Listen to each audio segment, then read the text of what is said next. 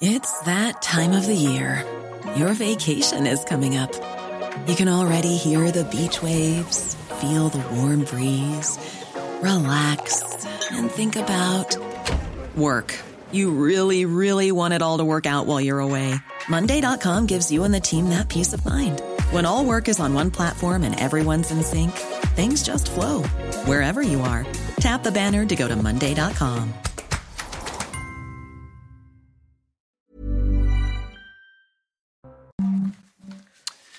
Bonjour à tous et bienvenue ce matin à l'heure des pros. Hier, deux députés de la France Insoumise ont demandé l'exclusion du rugbyman du quinze de France, Bastien Chalureau, coupable à leurs yeux de violences racistes.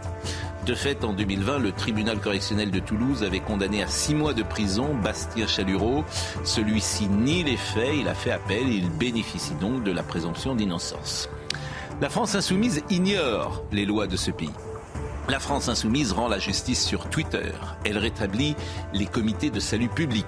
Les petits nouveaux docteurs guillotins prennent modèle sur le sanguinaire Marat, l'ami du peuple, sous la terreur, l'homme qui dressait des listes et envoyait tout à chacun sur l'échafaud.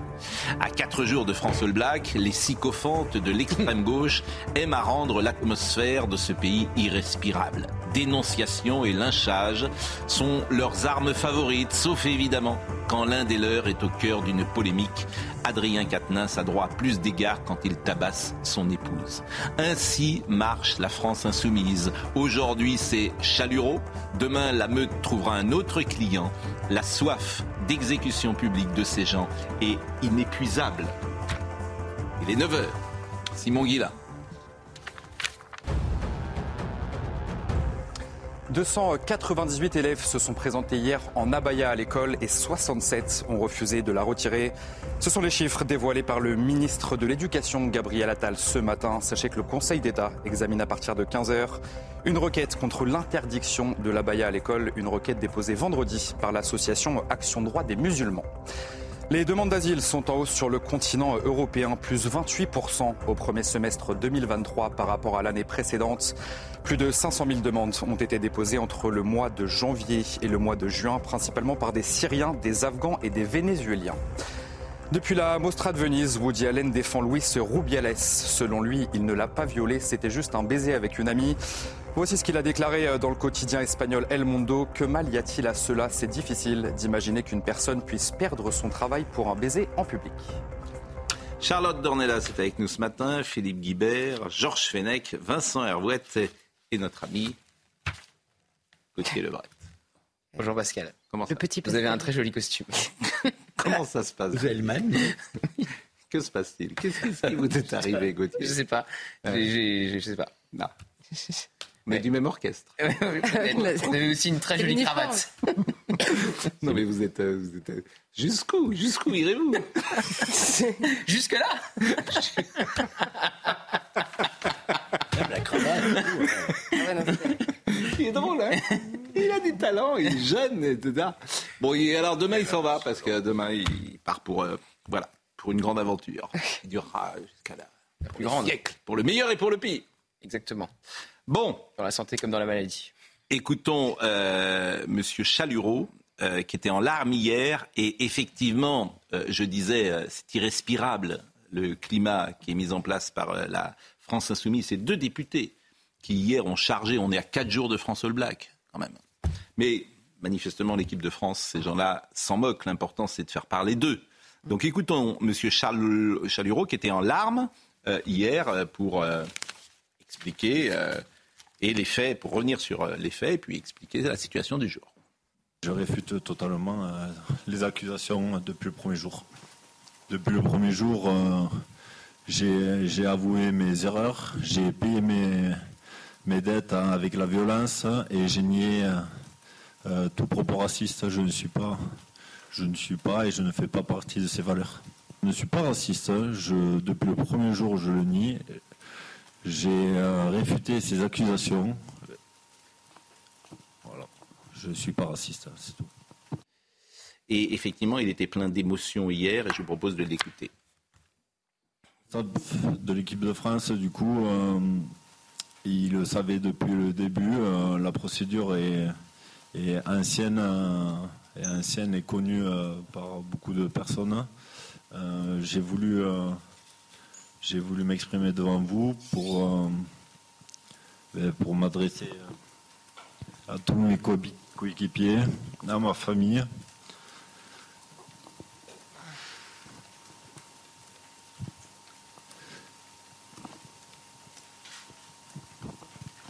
Ça ne touche pas que moi, ça touche, ça touche ma famille.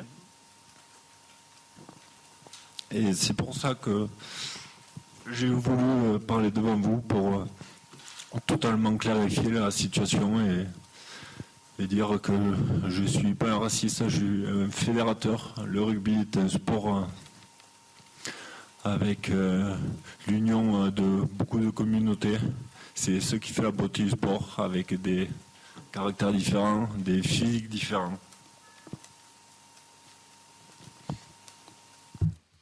Bon, pourquoi euh, on a voulu commencer par cela? Parce que l'époque est au lynchage, l'époque est irrespirable, et elle est alimentée par des passions tristes, des rancœurs, des, des, des, des personnes qui, euh, effectivement, euh, mettent euh, cet état d'esprit euh, dans la France d'aujourd'hui. Effectivement, euh, regardez dans l'état où il est, un joueur de l'équipe de France, alors que je le dis, il bénéficie de la présomption d'innocence.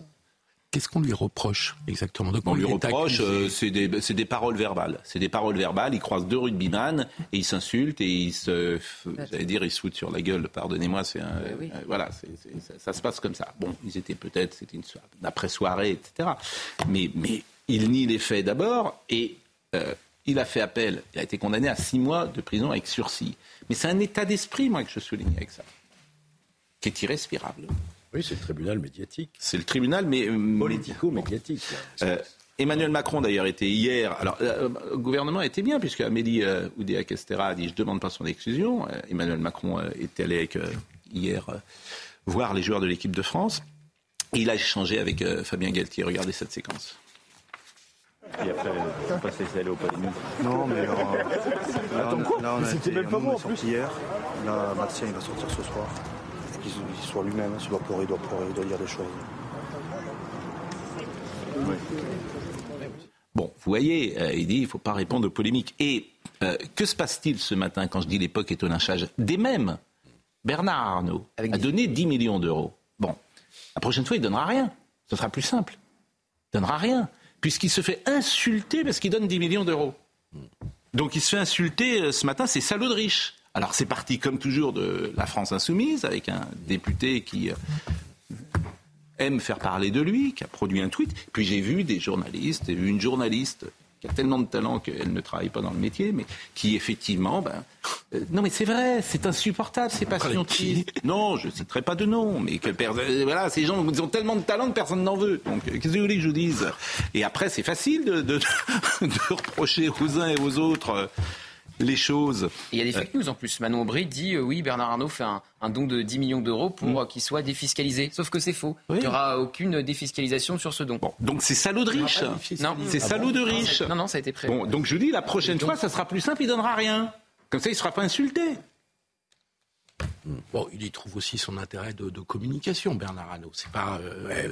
Mais quel est l'intérêt de Bernard? Franchement, non, vous êtes que, sérieux que Louis vous, vous trouvez vous, quel est l'intérêt de Bernard Arnault à la, de, de communication de donner dix millions d'euros? Parce qu'il sait bien que ça va être comme ça. Il le fait pour les Restos du Cœur. Il a besoin de communiquer, de Bernard Arnault. Vous pensez ça? Mais jamais de la vie. Jamais de la vie. Il n'a pas besoin de communiquer. Je pense que Bernard Arnault ne va pas se laisser dicter son comportement par les filles. Il continuera, parce que vous dites la prochaine fois... Bah, la prochaine, non, je, je le dis en provocation. Il est au-dessus de tout cela, évidemment. Je le dis en provocation, les Restos du Cœur. Ouais. Hein. Comment? Au moment de Notre-Dame, il nous avait fait le même sketch. Avec oui. Bernard Arnault notamment. Bien sûr. Donc, alors, il avait donné qu'il... davantage. Il avait, il avait donné cent millions. cent millions, trente-cinq millions. Hmm.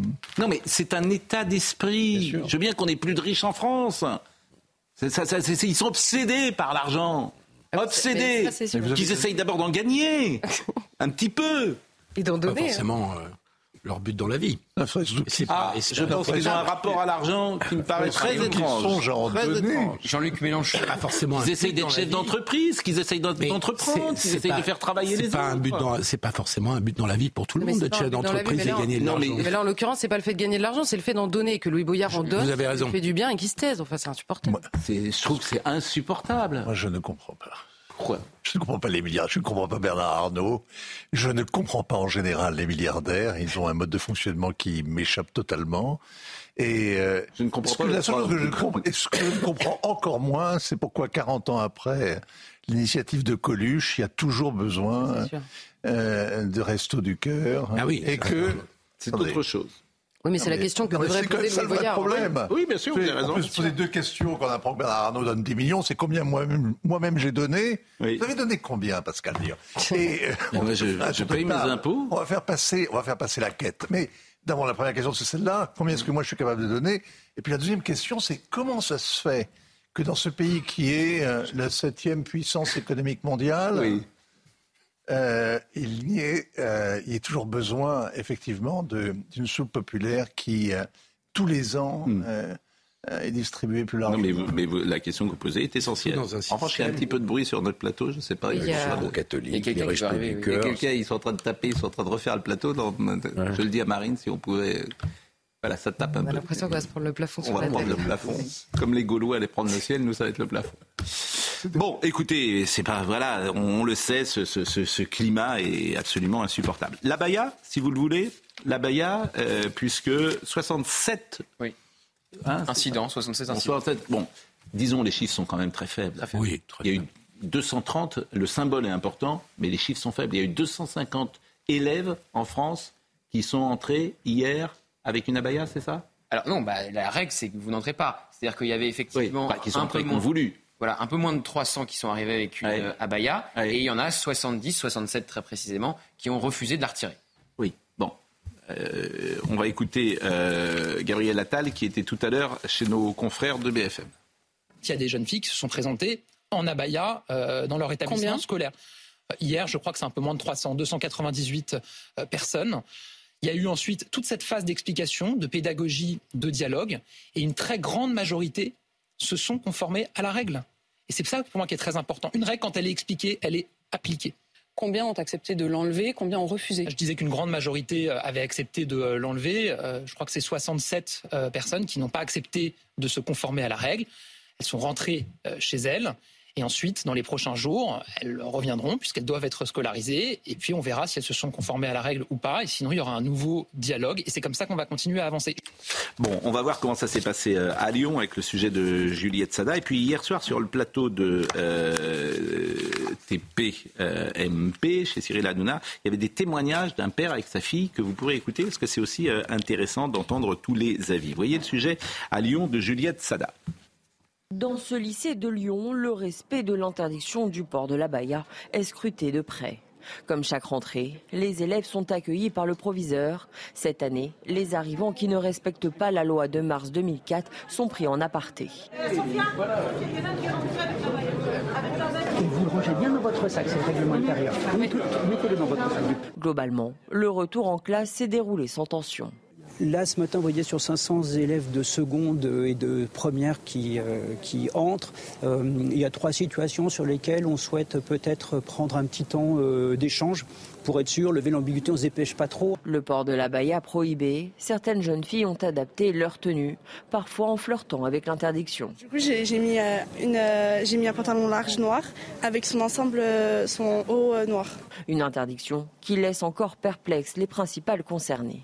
Euh, bah, y a d'autres, il y a d'autres sujets plus importants, comme le harcèlement scolaire par exemple. Ah, bah, ça n'a rien à voir en fait, c'est pas un vêtement religieux. C'est une robe longue qui se porte euh, par tout le monde en fait. Les non-voilés, les non-voilés, c'est devenu une mode du Moyen-Orient en fait. L'Académie de Lyon avait déjà engagé un travail d'information des familles dès le mois de juin dernier. Objectif, rappeler le cadre laïque de l'école. Elle, ah bah, elle a tout résumé. D'un autre côté, elle a tout résumé. C'est devenu une mode au Moyen-Orient. Là, ça tombe bien, on est en France. Voilà, fin de, fin de l'histoire. Voilà, c'est tout. Oui, mais, oui, mais... mais là où elle a raison, c'est que c'est aussi simple que ça. En réalité, on fait des circonvolutions pas possibles depuis des semaines. C'est aussi simple que ça. Et par ailleurs, là où elle a raison, c'est que c'est une robe longue à fleurs. Ça tombe bien, c'est la mode depuis des mois. Donc si elles veulent mettre autre chose que la robe longue qui couvre de la même manière, parce qu'après tout, elles couvrent exactement ce qu'elles veulent, si elles veulent pas mettre la robe longue qui est à la mode en France et qu'elles veulent mettre autre chose que ce qu'on met en France. Donc euh, elle a raison, il faut lui répondre, en effet, au Moyen-Orient. Enfin, au Moyen-Orient, en Arabie Saoudite... C'était une prescription avant l'arrivée de M B S, Mohamed Ben Teslam, et depuis son arrivée, ça n'est plus une obligation et ça n'est plus une prescription, il faut le savoir, quand même en Arabie Saoudite. Donc ça n'est plus la mode en Arabie Saoudite. Moi je suis très frappé, mmh. je ne sais pas si vous avez des retours dans la génération de nos enfants, les gens qui ont entre quinze et vingt-cinq ans, euh, qui ne comprennent pas cette décision. C'est-à-dire que tout le monde la comprend et on est, euh, euh, ils ne comprennent pas cette décision. C'est-à-dire que pour eux, le principe de liberté, et ils ne sont pas du tout dans, une, non, dans, un, univers, euh, dans un univers non, islamique. On n'a pas les mêmes jeunes autour de nous. Vous avez des jeunes qui approuvent cette décision, ah oui, vous moi j'en ai pas. Dans ah oui, le milieu ben, urbain on n'a pas les mêmes ben jeunes je, je euh, constate, autour de nous. Alors on n'a pas les mêmes. Mais on a bah, les jeunes euh, qu'on fabrique aussi. On a, voilà. non, mais de, de manière, on a les jeunes qu'on fabrique. Ce que je veux dire, ce que je veux dire par là... Euh, excusez-moi Charlotte, mais au fond, mais c'est vrai. Se déplacer, ce que vous dites. Bah pourquoi ? Ah, parce que euh, vous pouvez avoir des enfants qui euh, ont leur euh, autonomie de pensée. Je ne parle pas de vous personnellement. Attendez. Je, euh, ah, je non, mais c'est pas, pas vous personnellement. personnellement. On a des jeunes qu'on fabrique, que la société a fabriqué. De manière générale, quand vous non, prenez absolument l'individualisme bah. et le relativisme, à la fin, vous avez des jeunes qui comprennent plus pourquoi on interdit ci si ou ça, c'est tout. Alors là où je peux vous rejoindre, c'est que ces fractures sont souvent, et on le dit, ici, générationnelles. Mais il y a plein de jeunes, je vous assure, qui. C'est ce qu'on constate dans les sondages aussi. Quand vous avez quatre-vingts, les vingt pour cent sont pour l'essentiel des gens qui ont moins de trente ans. Mmh. Et donc moi je suis très frappé du fait que dans cette génération-là, je suis, je suis critique à cet égard, hein, c'est le principe de la liberté individuelle à leurs yeux qui prévaut sur... Mais il fallait réfléchir plus tôt. Et, et, et, et, et que le sens religieux de quelque chose leur échappe totalement. Mmh. Enfin, moi je suis très frappé par ça. Non mais la religion je, peux, aussi de leur espace mental. Je peux rejoindre ce que vous dites euh, parce que c'est culturel et c'est des mœurs différentes. Mais la jeune femme, elle dit c'est une moine du Moyen-Orient. Oui, oui. Ce que je vois là... Mais pour eux c'est un vêtement quoi. C'est embêtant. Non, oui, mais ce que je vois là, c'est une culture, des mœurs, des habitudes qui ne sont pas celles de la tradition française. Et vous avez sur le la sol de France... française en matière vestimentaire, excusez-moi, hein, mais je trouve pas que c'est le bon argument. L'argument, c'est la laïcité. Hein. Comment ça Non, précisément euh, pas. Mais comment vous... C'est, la question, c'est la laïcité, c'est mais, pas la tradition vestimentaire. Mais, mais, mais Philippe, mais il y a des mœurs... Éventuellement, parlez-moi d'une tradition européenne a... ou occidentale. Oui, mais, non, mais, non, mais, non, mais, non, mais, mais il y a des mœurs... Française, vous parlez pas de l'européenne. Mais chaque non, non, pays là, là, a des mœurs, c'est une culture. On ne, on ne mange pas en France comme on mange en Angleterre, mais cher ami. Tous nos gosses, tous nos gosses sont habillés avec des jeans et des baskets. C'est la, trans, oui. c'est la tradition française, ça. Alors, c'est une tradition occidentale, consumériste. Ça n'a rien à voir avec la tradition française. On a déjà française. eu cette discussion. Prenez, bon, prenez les bons arguments. Non, bah justement, pardon. L'argument, on a déjà c'est eu religieux cette... et la laïcité. On... C'est pas. A... Mais, mais je crois pas. Il n'y a pas que ça. Y a, ça n'illustre pas que ça, en tout cas. Et vous allez dans certains pays où, en effet, des musulmans des non-musulmans portent la baïa. Donc c'est en effet plus large que religieux. Il se trouve qu'en France, c'est une revendication qui est devenue religieuse, mais elle est d'abord étrangère. Et simplement, la différence avec le jean que portent tous les jeunes de France, c'est que vous avez une différence entre l'évolution d'une mode, même avec des apports étrangers qui concernent toute la population, et une importation d'une mode étrangère portée par un petit nombre.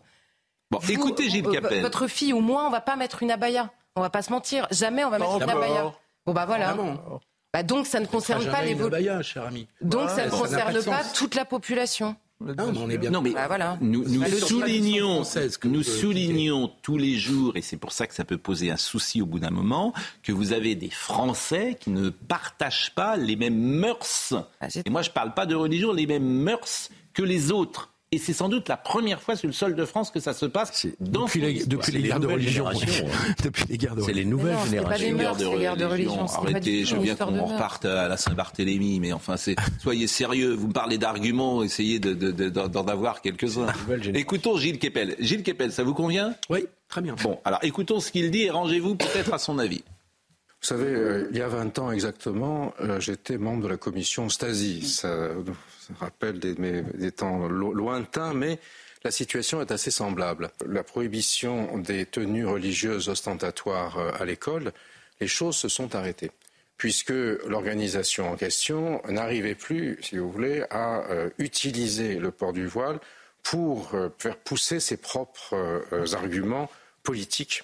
Et euh, du coup, les chefs d'établissement ont pu, pendant euh, les années suivantes, vaquer à leurs occupations normales au lieu de passer leur temps à faire du contentieux. Vous pensez que ça va être le cas avec la Baïa ? Et ce que vous m'apprenez là indique d'ores et déjà que euh, le tour de vis qu'a mené, donné M. Attal a une efficace, mm. puisque euh, le port de la Baïa à l'école, comme celui du voile à l'école à l'époque de l'U O I F, a pour but de tester les limites.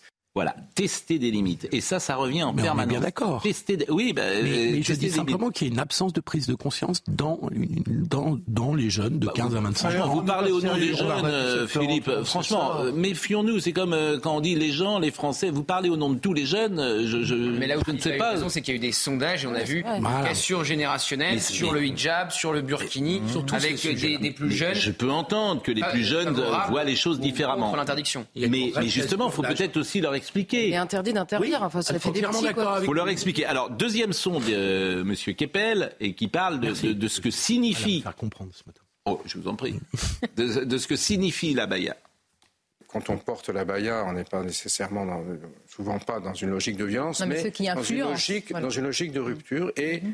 Euh, avec les mécréants. Si vous voulez, on se distingue de ce qu'on appelle les koffars, les mécréants, ou les mortades, c'est encore plus compliqué, c'est-à-dire ce qu'on considère comme mauvais musulmans. Mmh. Et euh, à la Commission Stasi, déjà, nous avions œuvré pour éviter justement que euh, les jeunes filles d'origine musulmane ne se retrouvent prises en otage par euh, les militantes qui leur disaient « si tu ne portes pas euh, le voile, tu es, tu, tu es une mauvaise mais, musulmane ».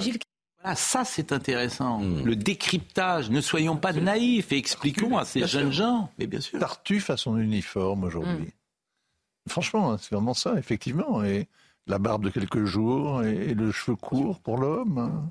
Sans compter le vêtement avec, euh, sans compter le camis, et cetera. Vous êtes un bon, un bon croyant et vous vous distinguez ainsi du troupeau des, des gens pleins de compromis et de péchés. On euh... va avoir une décision en urgence hein, par le Conseil d'État. Oui, ça va, va être intéressant d'ailleurs. Ça va être assez, je crois qu'ils vont statuer peut-être aujourd'hui, oui, demain. Oui, demain. Mercredi, demain, c'est demain. demain, n'est-ce pas ? Là, ils sont obligés de prendre une décision politique, hein, je vous le dis. Ah, on verra. Est-ce qu'ils feront comme pour les djihadeuses, vous vous souvenez ? Oui, bah, elle était confirmée cette interdiction là, je, là, sur le motif de l'ordre, de l'ordre, l'ordre public, quoi. Hein. Oui. Ça va être contre l'avis du rapporteur à l'époque. Oui. Mais c'est vrai qu'il y a des choses. Hier, on a montré une image, et je crois que Marine va nous la proposer. Euh, il y avait deux jeunes femmes, Augustin Donadieu était à Nanterre, il y avait deux jeunes femmes qui ont voulu entrer en, en cours avec euh, deux abayas. Bon, il y en a une, cette euh, robe colorée, c'est dur. Euh, c'est di- difficile. Alors, la, c'est seule limite, chose, hein. c'est limite, hein. la seule chose qui est vraie, c'est que comme elle va jusqu'au plus loin que les chevilles, on peut considérer qu'elle couvre entièrement le corps. Mais convenez que lorsque vous voyez cette euh, robe, celle-là, c'est en revanche... Euh, On, on, on voit bien que c'est une abaya, d'autant qu'elle porte le voile, sans doute, cette jeune femme qu'elle a enlevée en, sur, sur la séquence. Mais je reviens donc à cette robe. Si vous la voyez, c'est pas facile de dire que c'est une tenue religieuse. Objectivement, moi j'essaie toujours d'être au plus près de ce que je pense. C'est la difficulté. Si vous voyez ça, euh, si je suis conseiller d'État, je dis bah ça c'est une tenue religieuse. Bon, c'est, c'est compliqué de dire que c'est une tenue religieuse. On a, on a malheureusement pas réglé le problème avec ces instructions qui sont les bienvenues. Oui, c'est une solution. Mais euh, moi j'attends beaucoup des expérimentations qu'a annoncé Gabriel Attal avec les différents maires concernés et chefs d'établissement sur l'uniforme. Oui. Qui réglerait une fois pour toutes euh, la tenue, quoi, la tenue unique, si vous voulez. Ça, c'est bon. Ce qu'a dit Emmanuel Macron hier. Il est, il est pas fermé ben, à une tenue unique. Euh, il a raison. Oui. Influencé oui. par Brigitte Macron, qui milite pour l'uniforme. Il a raison. Depuis, euh, depuis de nombreux mois. Je rappelle là... qu'au moment où le R N fait une proposition de loi sur ah, l'uniforme, le jour même, j'étais à l'Assemblée nationale, alors là, je oui. me souviens très bien, le jour où, euh, à l'Assemblée, les députés R N déposent leur proposition de loi et euh, proposition de loi débattue, puisque c'était leur journée à l'Assemblée, mmh. la une de, du Parisien avec Brigitte Macron favorable à l'uniforme. Mmh. Le même jour. Mais c'est vrai que, alors on parle de tenue unique, vous savez que l'uniforme tenue unique, ça existe dans les euh, territoires d'outre-mer. Oui, et, depuis longtemps déjà. Et depuis très longtemps. Depuis dans la moitié de la planète. Et c'est plébiscité oui, c'est par les dans familles. La moitié, la moitié de la planète oh, bah Vous avez ah, des écoliers en uniforme, bien sûr. En Afrique, en Asie, en Amérique latine, partout. Mmh. Oui. Mais par contre, c'est pas la tradition française, si je peux me permettre. Non, c'est, c'est, c'est la blouse. Ah, la ça blouse. Donc il y a une tradition française, il y a des mœurs. Pour vous, ça y est. Là, il y a des traditions. J'essaie de vous mettre face à vos contradictions. Non, je vous disais simplement que dans le monde entier, le port de l'uniforme pour les écoliers s'est répandu et est communément admis. Et je pense que franchement, on est le seul pays au monde qui arrive à passer quinze jours sur la façon dont s'habille quelques jeunes filles euh, mais dans l'éducation nationale. C'est un truc dément, que... vous savez. On est, mais qu'est-ce on que vous voulez un... dire par là que vous... Mais je veux dire que quoi, on est, je veux dire, c'est la singularité française. Oui. C'est pas qu'il y ait eu des blouses et qu'il n'y en ait plus. Oui. C'est qu'on soit polarisé sur cette affaire qui est importante. Je Elle est symbolique. Elle est symbolique. Elle est très symbolique. L'hystérie des Espagnols, c'est de passer quinze jours... sur le baiser, le bisou donné ouais. par leur l'entraîneur bah, et ce monde est hystérique, mobilise les milices, c'est symbolique, et cetera, ouais. et cetera. En France, c'est la baïa. Mais ça tient c'est notre histoire. Spécial. Ça tient notre histoire, bah, oui. notre rapport à la Alors, religion. Contre, ça doit. Non, c'est... Oui, y a, y a... non, moi je ne crois pas que ça tient à notre. Pardonnez-moi, je ne crois pas du tout ah, ce que si, vous dites. Je ne crois pas ça dans les années dans les années soixante-dix. Dans les années soixante-dix, vous entriez à l'école. Pardonnez-moi de le dire comme ça, dans l'école publique. Oui. Avec des signes ostentatoires de la religion catholique et personne ne vous disait rien. Non, c'est pas vrai. Mais, je, moi, je, mais, mais tout le monde avait sa médaille de baptême et tout le monde avait. Ah, et, et t'avais un, c'est, pas ostentatoire, baptême, c'est pas ostentatoire, Pascal. Si vous avez une médaille, et tout le monde avait et tout le monde portait une croix. Vous détournez la que, discussion. Parce mais, que si vous avez d'autres. Mais personne ne ici, m'a jamais parlé en fait, des, c'est... de laïcité dans les années soixante-dix. Mais parce que le problème était réglé. Parce qu'il n'existait pas. Parce que le problème était réglé. Mais voilà. Donc toute notre histoire, c'est une histoire. Entre l'État et la religion. On va marquer non. une pause. Là, la Là, on a bien sûr que si. Venez près de moi, on a un uniforme. Je, je, je dis juste on une, une phrase, ça doit quand même arranger le gouvernement oui. qu'on parle que de la baïa, parce oui. qu'en attendant, on parle pas de ben la voilà. promesse gouvernementale avant l'été, un bon. prof devant chaque élève, et il y avait pas hier un prof devant chaque élève. Venez là, venez là, on va, on va rendre l'antenne ah, euh, pour la première fois. Voilà, voilà. l'uniforme. L'uniforme de seigneur. Le dress code de leur dépôt. L'uniforme. Ça y est, tenez-vous droit. La tenue. La tenue de bagnard. Petit scarabée. En uniforme. Ah, voilà. C'est, c'est bien. C'est côté costume de plage. C'est bien, c'est, voilà, c'est, c'est, c'est une tenue unique ah. à nous. Vous faites un peu plagiste, c'est vrai. Il nous manque le canotier, je vous la rappelle. Exactement. La et un matelas pour euh, le deux, s'il vous plaît. Bon, eh bien écoutez, retournez à votre place. Hein. Pour le moment, euh, vous êtes bien là. Méfiez-vous, Pascal. Bon, Pascal. Méfiez-vous. Comment Méfiez-vous, hein, des petits jeunes. Hein. Mais c'est, c'est, hein c'est, c'est, c'est la vie. Oui.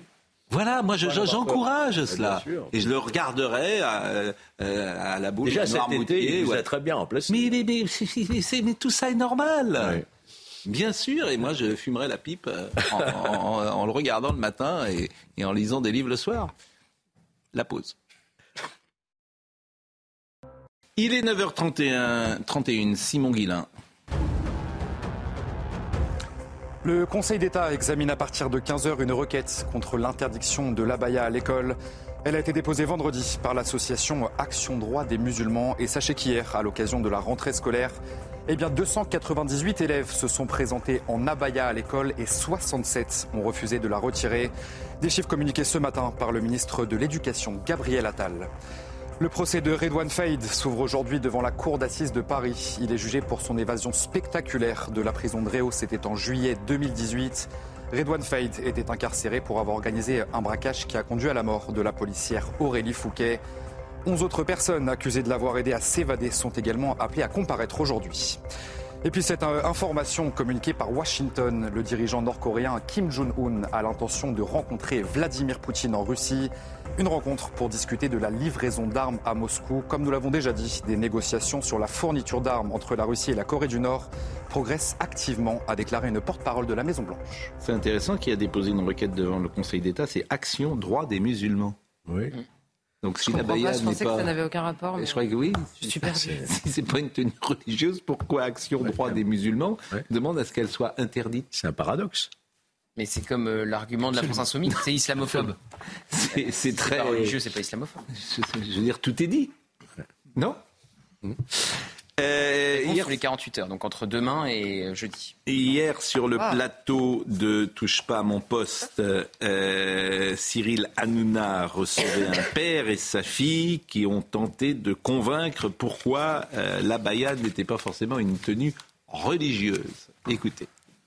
Ça, vous vous estimez que c'est pas religieux ? Oui. Mais je, monsieur, je suis musulman, mais pas du tout. Alors, je vais vous dire une chose qui va vous choquer. Non, je, je... Dans la religion musulmane, il n'y a pas de vêtements dits religieux. D'accord ? Entendez bien ce que je vous dis. Il n'y a pas une règle. Dans la religion musulmane, il y a des dogmes, il y a des façons de prier, mais il n'y a pas, il n'y a pas une tenue vestimentaire qui est dite religieuse. Ah, dans l'islam, mais dans l'islamisme, oui. Non, non, non, monsieur, je vais vous dire pourquoi. Je vais vous dire pourquoi. Je vais vous dire pourquoi. C'est pas l'islam qui impose monsieur, le voile aux Iraniens, mais c'est l'islamisme. Je m'en fous de l'islamisme. Ce que vous dites est faux. Moi, je suis musulman, d'accord ? Je suis musulman, d'accord ? Ma fille aussi. Et ce que je vais vous dire par là, monsieur, vous me posez une très bonne question. Alors, entendez ce que je vais vous dire. Je vous écoute. Parce que je suis là aussi pour défendre ma fille, qui pour nous, pour moi et pour mon épouse, va certainement faire l'objet d'une attitude, d'une décision qui pour nous est discriminatoire. Comment on va décider qu'est-ce que, entre guillemets, une abaya ou pas, d'accord ? Parce que une abaya est une robe. Pourquoi ils n'ont pas dit, au fait, dans le, cette note-là, euh, les robes sont interdites ? Parce qu'on sait pertinemment qu'on ne peut pas interdire, hein, ça n'existe pas la police des... des... Il nous reste deux minutes. D'accord. Que dites-vous, Philippe Guibert ? Ça, ça me, ça me hérisse. Je, je m'exprime plus poliment que pendant les images. Parce que là, vous avez euh, une caricature du patriarcat qui est inscrit dans cette culture. Je, là, par contre, je vais être très, extrêmement sévère. C'est-à-dire qu'il il parle pour sa fille, il ne la laisse pas parler. La pauvre étant euh, enfermée dans une sorte de vêtement. Dans une prison de tissu. Dans une prison de tissu. Je, je connais un peu les pays du Maghreb et je, je, je sais d'où ça vient. Et, et c'est, pour moi, c'est horrible. C'est vraiment une régression, alors pour le coup, intellectuelle, morale, euh, de mœurs qui est invraisemblable. Et... Euh, Et voilà, et c'est ça le fond du sujet, au fond. Bien on sûr. discute, on discute de l'abaya. L'abaya n'est qu'un test, comme vous le disiez tout à l'heure, pour contourner. C'est pour ça que ce n'est pas que religieux. Euh, c'est ce n'est pas que, culturel. Il y a quelque chose de presque, presque anthropologique. Et, et, et je m'étonne que les féministes... Alors, c'est, voilà, je voulais en venir là. Je m'étonne que les féministes de gauche et d'ultra-gauche... Une partie, en tout cas. Ne, ne voient pas, par exemple, dans cette séquence... ce qu'elle révèle et ce que vous avez très bien dit. Ce qui est, ce qui est parfaitement odieux. Ce père est odieux. C'est-à-dire qu'en fait, il a une domination totale sur sa fille. Mmh. Voilà, c'est ça la réalité. Et alors les féministes qui nous parlent de patriarcat à longueur d'année, elles ne veulent pas le voir là où il est le plus euh, violent. Parce que là, il est violent. Pardon, personne je, ne veut voir, je m'échauffe. Pas, mais, non mais pardon, il n'y a pas que les féministes. Personne ne veut voir le vrai sujet. On est là à s'écharper depuis une semaine sur l'abaya. On rappelle tous qu'en quatre-vingt-neuf, il y avait en effet trois voiles à Creil. Et qu'est-ce qu'on s'est dit en quatre-vingt-neuf ? On va s'acharner sur le voile, mais on va continuer à importer des dizaines de milliers de gens qui ont des mœurs étrangères sans jamais imposer les nôtres. Eh bien, terminé. Qu'est-ce que vous voulez que je vous dise ? L'histoire se fait que par la démographie. Les mœurs, les mœurs, c'est tout. Changent, elles, c'est pas des changent. Dizaines de milliers de gens. Là, là, on vous, on vous parle pas. Il y a des tas de femmes maghrébines qui se sont émancipées de ça. Oui. Et en particulier là, grâce à la France. Excusez-moi, j'en connais plein. Et, et donc, euh, vous pouvez pas, comme Parce ça, enfermer les gens dans leur culture en disant, puisqu'ils sont issus d'une culture, disons, arabo-musulmane, pour le faire court, Euh, elles vont, on, elles vont rester dans leurs mœurs. Moi, contrairement Fort à... heureusement, il y a des gens qui s'en émissent. Contrairement à vous, je ne pose pas de regard moral sur la culture d'origine de ces personnes. Non, moi, j'en pose un. Bah, c'est, c'est pas bien... de nature morale. Enfin, oui, c'est bien pour c'est ça moral. Que je vous dis, contrairement si vous à vous, je ne pose pas de regard moral. Ils font exactement évoluer leurs mœurs comme ils l'entendent. Simplement, pas... j'aimerais bien préserver les miennes. C'est tout. Mais c'est personne tout. ne vous c'est... empêche de percer. Ah, euh, de... si, si, si parce que le nombre, le nombre impose ah, une manière c'est... de se comporter. Non. Et dans certains, et bien sûr que si, dans si, certains enfin... domaines. Euh, alors pourquoi le... vous voulez interdire la baïa ? Je vous ai souvent parlé du sport, dans, dans le domaine du ouais, sport. Certaines d'accord. choses ont changé. Ah oui, d'accord. Parce qu'il y a une euh, présence le... euh, plus forte de personnes qui n'ont pas la même culture et les mêmes mœurs. C'est, ouais. c'est incontestable. Donc qui imposent parfois de nouvelles règles. Mais le problème de fond, c'est les rapports hommes-femmes. Voilà. Mais je suis assez d'accord. C'est, c'est... Mais je suis voilà, c'est pas la foi. Mais je c'est suis... pas la foi. Sûr, la foi pas musulmane. La foi, mais la foi, jamais, en je fait. suis jamais la foi. Avec vous, et c'est pour ça que je ne place pas le terrain sur le terrain religieux, le débat vous sur le terrain raison. religieux, mais sur le plan culturel, mœurs, historique, et cetera. Ce n'est ouais. pas notre histoire. L'image... Ce n'est pas notre histoire. Non, ça c'est vrai. Alors ce là, n'est pas, ce n'est pas notre histoire. histoire. Là, je suis d'accord notre... avec vous. Voilà, alors, l'image écoutons... qu'on a vue inscrit Bien l'inégalité, sûr. la différence ontologique de statut entre l'homme et la femme. Bien sûr. C'est ça qu'a dit l'image mais... de l'émission d'Hanouna. Mais... Et c'est, je trouve c'est affreux. Moi, c'est, me un bon, c'est un bon décryptage de dire ça. Et quand vous dites ça, à ce moment-là, euh, vous, vous prenez le risque, effectivement, d'être, d'être attaqué fortement. Oui. Écoutez le deuxième passage de cette émission. C'est qui qui décide de ce qui est religieux ou pas en République française ? L'État, tout à l'heure, M. Nolot rappelait que l'État euh, était laïque. L'État n'indique pas et n'a pas le droit de s'immiscer dans l'organisation ou la définition de ce qui est culturel ou pas. Il est là pour garantir l'éducation à nos enfants, à tous les enfants de France. Donc moi, je suis choqué qu'on puisse, alors que d'autres l'ont rappelé, on a des patients handicapés qui n'arrivent même pas à se déplacer dans les enseignements. L'année dernière, je suis dans un quartier où, le deuxième jour de la rentrée, tous les professeurs étaient en grève parce qu'ils avaient quatre toilettes pour huit cents élèves. On a des problèmes plus graves. Et ensuite, il faut dire une chose qui, qui est claire. Moi, c'est ma fille, je la défendrai. Je n'ai pas envie que ma fille, demain, elle vienne en pleurant. Elle l'a dit, elle s'habille comme elle veut. Moi, d'ailleurs, quand elle décide de mettre sa tenue, elle s'habille. Moi, en tant que père, je n'ai rien à lui dire. Elle se met en jogging, elle se met en jeans, elle fait ce qu'elle veut. Mais par contre, que des hommes ici bien, euh, puissent ici, ou d'autres personnes, imposer une tenue vestimentaire en expliquant c'est quoi le religieux ou pas, l'État déjà n'a pas à le faire, et d'autant plus que moi c'est intéressant, moi je le dis ici, hein, comme ça tout le monde le sait, ma fille si un jour elle arrive en robe, parce que je, je n'aime pas le mot abaya, c'est pourquoi on parle que du mot abaya, on fait abaya, abaya, abaya, c'est pour dire c'est arabe, c'est étranger, donc c'est musulman, c'est ça ce que ça veut dire. Non, non, non, il faut dire que c'est une robe, est-ce qu'on peut venir avec une robe ou pas? Vous et moi, on porte une barbe. Oui. Une barbe, ça peut être à la mode, ça peut être un style, ça peut aussi avoir un sens religieux. Alors s'il y a des jeunes lycéens qui arrivent à au, au lycée, qu'est-ce qu'on va leur faire? Comment on va déterminer si c'est religieux ou pas? C'est intéressant parce que en fait tout est dit dans cette eh séquence. Oui, et, il y a, et il y a également euh, le comportement, euh, il y a aussi le visage de cet homme. Donc tout le monde se fait une idée mmh. très précise de ce qu'il est, de ce qu'il dit et de ce qu'il pense. Et ces, ces liens militants seraient intéressants à étudier. Mmh. Non mais c'est très amusant parce qu'il a exactement la même rhétorique que la France insoumise. Or cette gauche-là à utiliser une laïcité, à créer et héritière d'une définition républicaine de la laïcité qui est très anti-religieuse, de fait. Et là, tout à coup, ils se convertissent à la, à la définition catholique de la laïcité, qui est la simple séparation des pouvoirs, avec un État qui, en effet, sépare les pouvoirs, mais une société qui laisse les individus aller. Donc, se pose la question de la différence entre les individus. La question qu'on a là en ce moment, c'est comment on arrive à tous vivre ensemble si on n'a pas les mêmes mœurs ? Mais mmh. ça fait trente ans qu'il y a certaines personnes qui posent cette question. C'était fasciste de poser la question. Bien sûr. Donc, il ne faut pas s'étonner au bout d'un moment. Pas en fait, ah bah si, si, excusez-moi, en fait, poser la question des mœurs, désolé, c'était euh, les premiers, extrême droite. Pardon. Les, les premiers qui ont protesté contre le voile euh, à Creil, c'était Régis Debray, Elisabeth Badinter, oui, c'était question, dans le Nouvel Obs. Sur la stricte donc, question de la laïcité. Pas les fascistes. Non. Plus largement, la question... Non, non mais si, on Vincent Herbray, parce que là, c'est quatre-vingt-neuf. Non, non. Moi, je ne veux pas rappeler de ce qui se disait au début des années quatre-vingts. Euh, euh, souvenez-vous d'une célèbre, bah, voilà. d'une célèbre couverture du Figaro magazine, euh, La France voilée euh, dans les années euh, quatre-vingts qui avait ouais. été montrée du doigt. J'ai envie de dire on y est. quarante ans. La France n'est on y pas est. Voilée. Mais non, mais c'est sur la question. Bah, et voilée dans certains quartiers. Les quartiers sont voilés. Mais, mais, mais, mais la France n'est toujours pas voilée. Il bah, y a aujourd'hui une culture euh, qui... Euh, Oui, voudrait la... s'imposer qui n'est pas la culture. Et la démographie Moi, je... fera la loi. Je, je, je, je rappelle pas... que la, la, la démographie bon, fera la loi. La même chose, c'est partout la même chose d'ailleurs dans tout le pourtour méditerranéen. Ça qui est, ça qui est fascinant, mm. c'est-à-dire que c'est bon, là vous avez un casuiste euh, avec sa fille. Il faut tout un appareil critique pour démonter son argumentaire, Absolument. pour montrer que Absolument. il se réfugie derrière une forme d'individualisme et de liberté pour. Euh, En fait, moi, je crois que les, si les, les, les Français, non, les Français, non, c'est du beurre. Hein, bah, les, les Français n'en peuvent plus. Ils n'en peuvent plus entre le, le djihad, oui. la burqa, le burkini, oui. et etc. Mais ça suffit quoi. Mais, mais oui, ça Georges, ça suffit. Georges, non mais je, peu, veux dire, Georges, je veux dire, il y a un... que pour démonter ça, il va falloir faire autre chose qu'une petite indignation. Il va falloir faire preuve d'un peu de ténacité, d'obstination, mais je ne vous fais pas dire. Et de friser et de friser l'impopularité. C'est pour ça qu'il ne oui, faut évidemment. pas considérer que le petit nombre fait que ça n'est pas important.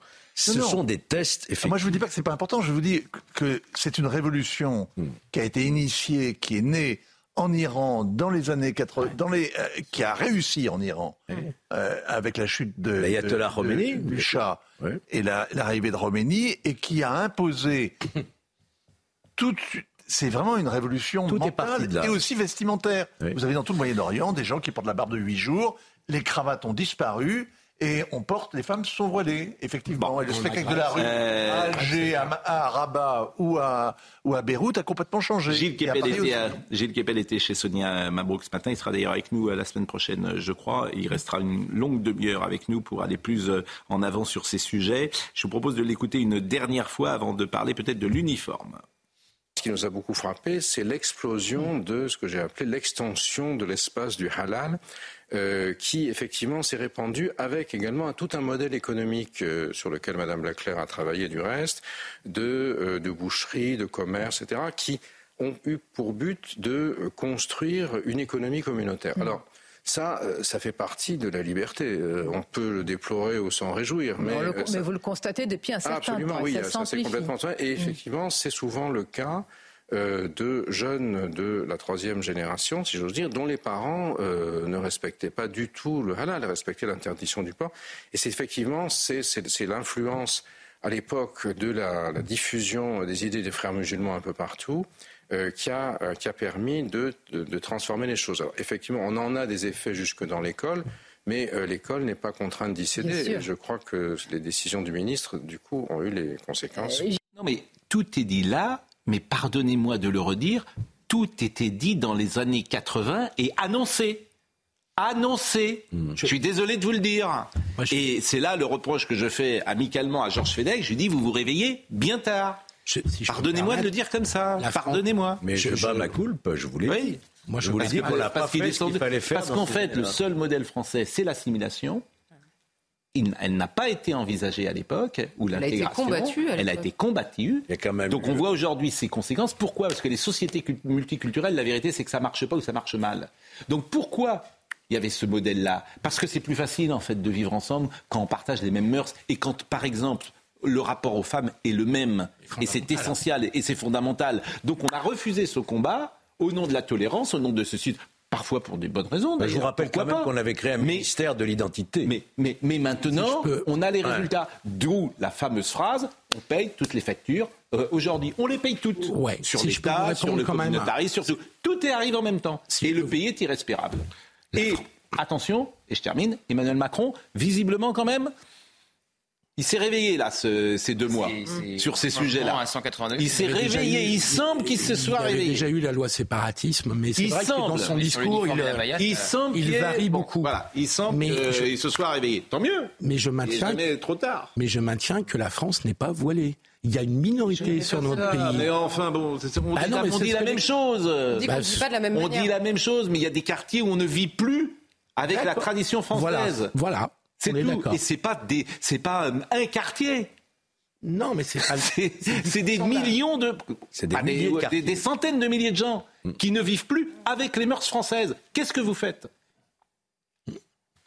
Qu'est-ce que vous faites avec les mœurs traditionnelles françaises ? Mais alors, euh, et, et, et on peut le dire aujourd'hui sur un plateau de télé. Il y a vingt ans, on le disait. Ouais. Tout est dans le fameux rapport Aubin. Aubin. Pardonnez-moi, tout ça est écrit. Même dans la commission Stasi. Tout ça est écrit. Même dans la commission Stasi. Et, et d'où la lâcheté des politiques, d'où la lâcheté du monde médiatique, d'où et cetera. On va pas en refaire tout ce qu'on dit. On a parlé de Lionel Jospin qui a changé de. Mais Lionel Jospin. Quand il était ministre de l'Éducation nationale, ils, ils n'ont rien vu. Alors aujourd'hui, ils arrivent, ils disent ah bah oui, j'ai. Bah vous feriez quoi ? Pascal, vous feriez quoi vous aujourd'hui ? Ah, je pense que c'est fichu. Moi, pour arrêter tout ça. Ah, je pense que c'est fichu.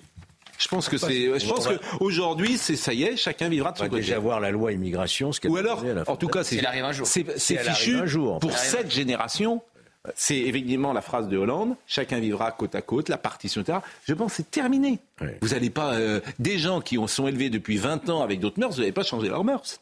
Vous avez Donc ou vous reprenez tout à zéro. Je pense que c'est un travail, euh, mais je pense que c'est terminé. Oui, alors on choisira euh, son lieu de vacances, mmh. son lieu de travail. Chacun aura son cinéma, euh, sa, sa culture. Pas c'est ce que dit euh... à ce point-là, Pascal. je, je, veux dire, je veux dire, dans, dans cette évolution, il, il, il y a un phénomène quand même. Clairvoyant. Non, vous me demandez ce que j'en pense. Je pense que il n'y a, a pas de solution. Il y en a plus. Il y a, il y a un phénomène qui est majeur, euh, dont bon. vous avez parlé, qui est la transformation de l'islam à partir des années quatre-vingts. Mmh.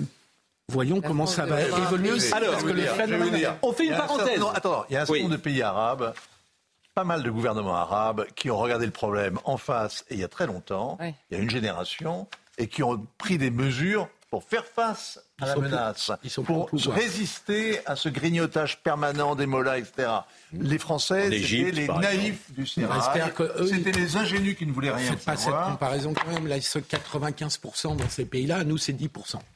Bon, ben oui. on fait une parenthèse et on reviendra à la Baïa, on écoutera Emmanuel Macron qui a parlé à Hugo Décrypte. Vous connaissez Hugo Décrypte peut-être. Maintenant on le connaît. On le connaît.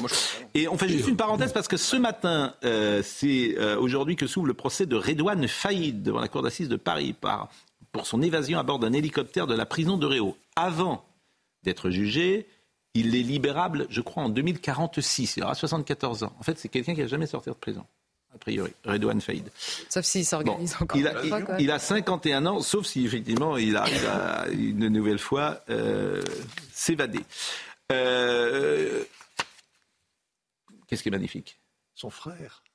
Son frère est magnifique. Son... Moi, j'ai lu dans le Figaro ce matin, le, le, le, le frère a été, un, a évidemment, un, était l'un des, des complices qui l'ont aidé à s'évader. Mmh. Ouais, c'est magnifique. Qui se trouve aujourd'hui, d'ailleurs, dans le box et qui doit en répondre. Et devant la police, il a cité Plutarque, parce qu'on lui demandait pourquoi il avait fait ça, de se justifier. Il a dit « Un frère est un ami donné par la nature qui ne peut ni fuir ni faillir. » Plutarque. Mieux vaut Plutarque que jamais. Bravo. Donc, on souhaiterait qu'on soit avec Noémie Schulz. Noémie, euh, s'ouvre ce procès. Alors, c'est vrai que les conditions de détention de Rédoine Faïd sont particulières. C'est-à-dire qu'il n'a, par exemple, touché personne depuis cinq euh, ans, puisqu'il n'a pas le droit. C'est-à-dire qu'il est derrière un iPhone, il est au contact de personne. Donc il n'a pas de, euh, comment dire, de, de, de, de, de, de perception sensorielle, ce qu'on appelle une torture blanche, dit son avocat. Et, euh, et il est... Ah non, il n'a pas le droit. Il n'a pas le droit. Il est... Toutes les personnes qu'il reçoit, euh, c'est derrière un hygiaphone. Donc ces conditions ont fait parler notamment son avocate que j'ai entendue ces dernières heures. Euh, bonjour Noémie. Bonjour Pascal, oui, il faut imaginer du coup le, le niveau de sécurité ici au, au palais de justice, euh, puisque Rédoine Faïd est un, le détenu le plus surveillé euh, de France. Hein. Il s'est fait deux fois la belle, il a réussi deux fois à euh, sortir de, de prison la dernière fois, et c'est ce qui lui vaut d'être envoyé devant la cour d'assises aujourd'hui. C'était à la à prison de Réau en deux mille dix-huit, il lui a fallu moins de dix minutes, avec l'aide bien sûr de nombreux complices, pour euh, s'évader de ce centre pénitentiaire pourtant très sécurisé, en utilisant notamment un hélicoptère qui avait euh, survolé euh, la, la cour et s'était euh, euh, avait stationné au, au ras du sol. Il est donc jugé aujourd'hui avec des membres de sa famille, deux frères, trois neveux, un procès qui doit durer euh, plusieurs semaines et qui se tient dans la euh, salle d'audience dans laquelle se sont tenus les euh, procès euh, pour terrorisme, le procès des attentats du treize novembre, le procès aussi de l'attentat de Nice l'année dernière.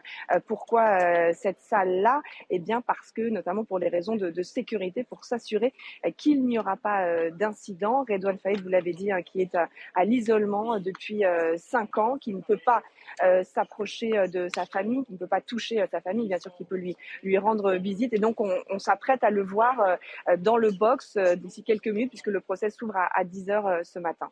Je vous propose d'écouter son avocate, précisément. Rédoine Faïd va bien, il est debout contre toute attente, il est encore capable de se défendre, même si ça fait euh, au moins cinq ans qu'on essaye de le mettre à genoux. Rédoine Faïd, il ne se plaint pas de ses conditions de détention. Il suffit de les constater factuellement pour se rendre compte qu'il est traité comme un animal. Et il bénéficie d'un régime qui est quasiment fait sur mesure. Comme par exemple les fouilles à nu répétées et l'hygiaphone. L'hygiaphone, c'est une vitre qu'il y a entre lui et ses proches. C'est-à-dire qu'il n'a jamais pu toucher quiconque depuis cinq ans.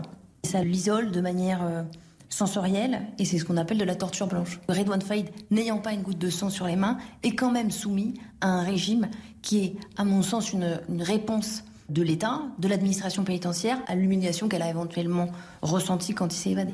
Noémie Schulz en direct du palais de justice de Paris. Euh, Rédoine Faïd, euh, son avocat, dit « il n'a pas de sang sur les mains ». C'est une réalité, euh, Noémie Schulz ?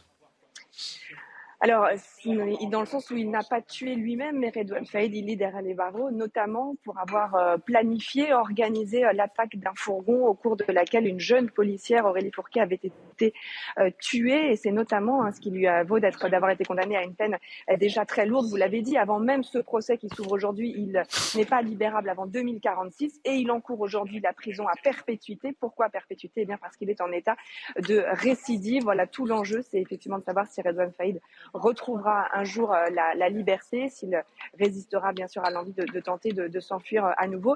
Mais d'abord, la question c'est de savoir s'il va s'expliquer, ce qui n'est pas sûr. Hein. Il n'a rien dit pendant toute l'instruction, il n'a rien dit au juge et on comprend euh, ses raisons, c'est qu'il ne veut sans doute pas incriminer euh, ses proches, ses frères, ses neveux qui l'ont aidé euh, dans cette euh, évasion et, et dans la cavale de trois mois qui a suivi. Il y a onze autres personnes hein, qui sont euh, jugées, si j'ai bien euh, compris. Et il sera jugé jusqu'au vingt octobre. C'est ça qui m'a étonné. On est le cinq septembre, donc c'est un procès qui va durer euh, un mois et demi. Donc pour euh, récidive d'évasion en bande organisée et détournement d'aéronefs. Donc euh, les, les, les, les audiences vont durer très longuement. Ça m'a surpris. Euh, ça, ça vous a surpris également, euh, Noémie ? La longueur du procès. Ça s'explique notamment, ça s'explique notamment au regard du nombre d'accusés qui vont devoir s'expliquer, la complexité aussi de l'affaire. Il y aura de nombreux témoins. On a vu arriver tout à l'heure, mais il n'a pas voulu nous parler, le pilote de l'aéronef, hein, ce pilote d'hélicoptère qui avait été pris euh, en otage, menacé, euh, frappé également et contraint de, de survoler la, la prison de Réau. Mmh. Eh bien, je vous remercie grandement. On va marquer une pause. On va recevoir Lisa Kamen-Hirzig, la grande garderie. Ce qu'elle dit est très intéressant. Il fut un temps où enseigner consistait à instruire ses élèves, c'est-à-dire à leur transmettre des connaissances. Bien sûr, de nombreux professeurs ont encore à cœur de remplir cette mission, mais ils se trouvent alors en confrontation avec l'institution qui les emploie, car ils sont priés d'éduquer les élèves dans la perspective de les conformer au type de société qu'elle promeut, non de les rendre libres par le savoir. Et euh, Jean-Paul Brigelli disait euh, un peu la même chose. C'est un livre qui est sorti à des professeurs des écoles depuis deux mille quatre. Euh, Lisa Kamen-Hirzig. Restez vraiment avec nous parce que euh, nous parlerons également de Woody Allen, sans doute. À tout de suite. Lisa Kamen-Hirzig, je le dis bien ? Parfaitement. La grande garderie. Vous venez de publier Comment l'éducation nationale sacrifie nos enfants. Vous êtes professeur des écoles ? Tout à fait. Euh, euh... Je travaille dans une classe de C M deux à Paris. Mais donc aujourd'hui, vous ne travaillez pas ? Ah, je travaille à mi-temps cette année. J'ai, j'ai décidé, parce que j'ai travaillé à plein temps pendant vingt ans. Oui. Euh, et comme j'ai quelques activités euh, médiatiques et euh, deux fils, euh, j'ai décidé cette année de prendre un mi-temps. C'est un métier qui permet ce genre de choses. Mais comment on travaille à mi-temps dans ah bah, une on a un, ce qu'on appelle un... Les enfants ont deux profs ? les, les enfants ont deux maîtresses, en l'occurrence, tout à fait. Ah, ah bah plus un professeur de sport, un professeur d'anglais, un euh, professeur d'informatique. Il y a un professeur de sport maintenant en C M deux ? Tout à fait. Ah bah, en général, dans la plupart des écoles, il y a un professeur de sport. Et il y a un professeur d'anglais en C M deux ? D'anglais, tout à fait. Et les choses ont changé. Donc ils envoient du monde. De, ils envoient. De, mon, de mon temps, moi je n'avais qu'un... D'abord je disais instituteur. Eh bien maintenant on dit professeur des écoles, moi, mais c'est vrai mieux... que moi j'aime bien maîtresse d'école. Ou maître d'école. Ah, maîtresse d'école, c'était bien ? Moi j'aime bien maîtresse d'école. Ah, mais instituteur, mais professeur des écoles, c'est... Mais aucun élève ne lève jamais la main en disant... Euh, euh, Euh, professeur des écoles, euh, j'arrive pas à faire la division, hein, je j'ai jamais entendu ça. Donc ils disent, ils crient soit madame, madame. Soit maîtresse. Les petits, ouais. à la ils maternelle tut... disent maîtresse. Ah non, ils me tutoient pas moi. Non, non. Ouais. Vous... Oui. Les petits tutoient parfois leur maîtresse, mais pas les ouais. élèves de C M deux, non. Ouais. C M deux, ils ont. Parfois, ce qui leur échappe, c'est maman quand ils reviennent des vacances. Non. Ah ben si, c'est mignon. Alors on rigole un petit peu et puis, puis voilà, non, il est tout, c'est très mignon. Bon, et il y a combien d'élèves dans votre classe ? Cette année, trente et un. C'est beaucoup. C'est beaucoup. Euh, moi, je pense que la, comment dire, la discipline ou enfin la, la, l'ambiance d'une classe ne dépend pas vraiment du nombre d'élèves. Elle dépend beaucoup de l'éducation qu'ils reçoivent à la maison. Elle Et on dépend, en parlera. Elle dépend beaucoup de l'autorité de l'enseignant. Et mais on en parlera. C'est beaucoup, trente et un, c'est vrai. C'est les corrections qui sont longues. Bon, euh, on se souvient tous, me semble-t-il, de toutes nos maîtres et maîtresses en primaire. Vous vous souvenez tous des gens que vous avez eus en C P, C E un, C E deux, C M un, C M deux. J'espère. Moi, c'était Monsieur Nicolaï que j'avais en C M deux. Euh, Simon Guilla. L'exécutif se tient prêt à avancer la campagne de vaccination pour les personnes les plus fragiles. Cela concerne bien sûr l'épidémie de Covid. Un nouveau variant détecté en France est surveillé attentivement par l'O M S ainsi que par les autorités françaises. Pour le ministre de la Santé, Aurélien Rousseau, le retour du Covid n'est pas particulièrement inquiétant, mais il demande de rester vigilant. Vous l'avez sans doute remarqué, les prix à la pompe sont toujours au plus haut, autour des deux euros le litre, un euro quatre-vingt-douze en moyenne le litre d'essence et un euro quatre-vingt-cinq le litre de gasoil. Le ministre de l'économie, Bruno Le Maire, écarte toute ristourne ou baisse de la fiscalité sur les carburants. Et puis en Espagne, des pluies torrentielles ont provoqué la mort d'au moins trois personnes. Ces intempéries affectent, de, affectent le pays depuis ce week-end. Elles ont touché particulièrement les régions de Madrid et de Castille-la-Manche. Sachez que trois personnes sont toujours activement recherchées. Un enfant de dix ans a réussi à échapper à la noyade en se réfugiant dans un arbre. Donc de parler de l'école, de l'uniforme peut-être, de l'abaya, pourquoi pas. Georges Fenech, vous vouliez dire un mot sur Rédoine Faïd. Oui, moi ça me rappelle euh, ces grands gangsters euh, qui défrayaient aussi les médias à l'époque. Je pense à, à Roger Knobelspiess par exemple. Et la différence qui était aussi l'évasion, les hold-up, qui s'était aussi médiatisé, qui avait créé un livre, à l'époque, à cette époque-là, il avait reçu le soutien d'une certaine gauche, toute la gauche, de la réinsertion, le combat contre les Q H S, les quartiers de haute sécurité. Là, j'observe qu'il n'y a pas tellement de soutien vis-à-vis de Rédoine Faïd. Il y a peut-être une évolution de ce côté-là aussi. On ne fait plus de ces individus qui ont quand même montré leur dangerosité. On a parlé de la pauvre Aurélie Fouquet.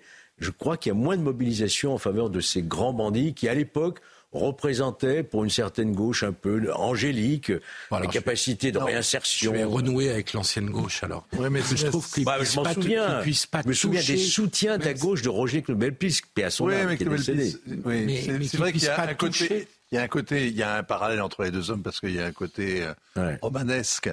Mais euh, dans le cas de Faïd, le problème, c'est que c'est le repenti autoproclamé qui replonge. Mmh.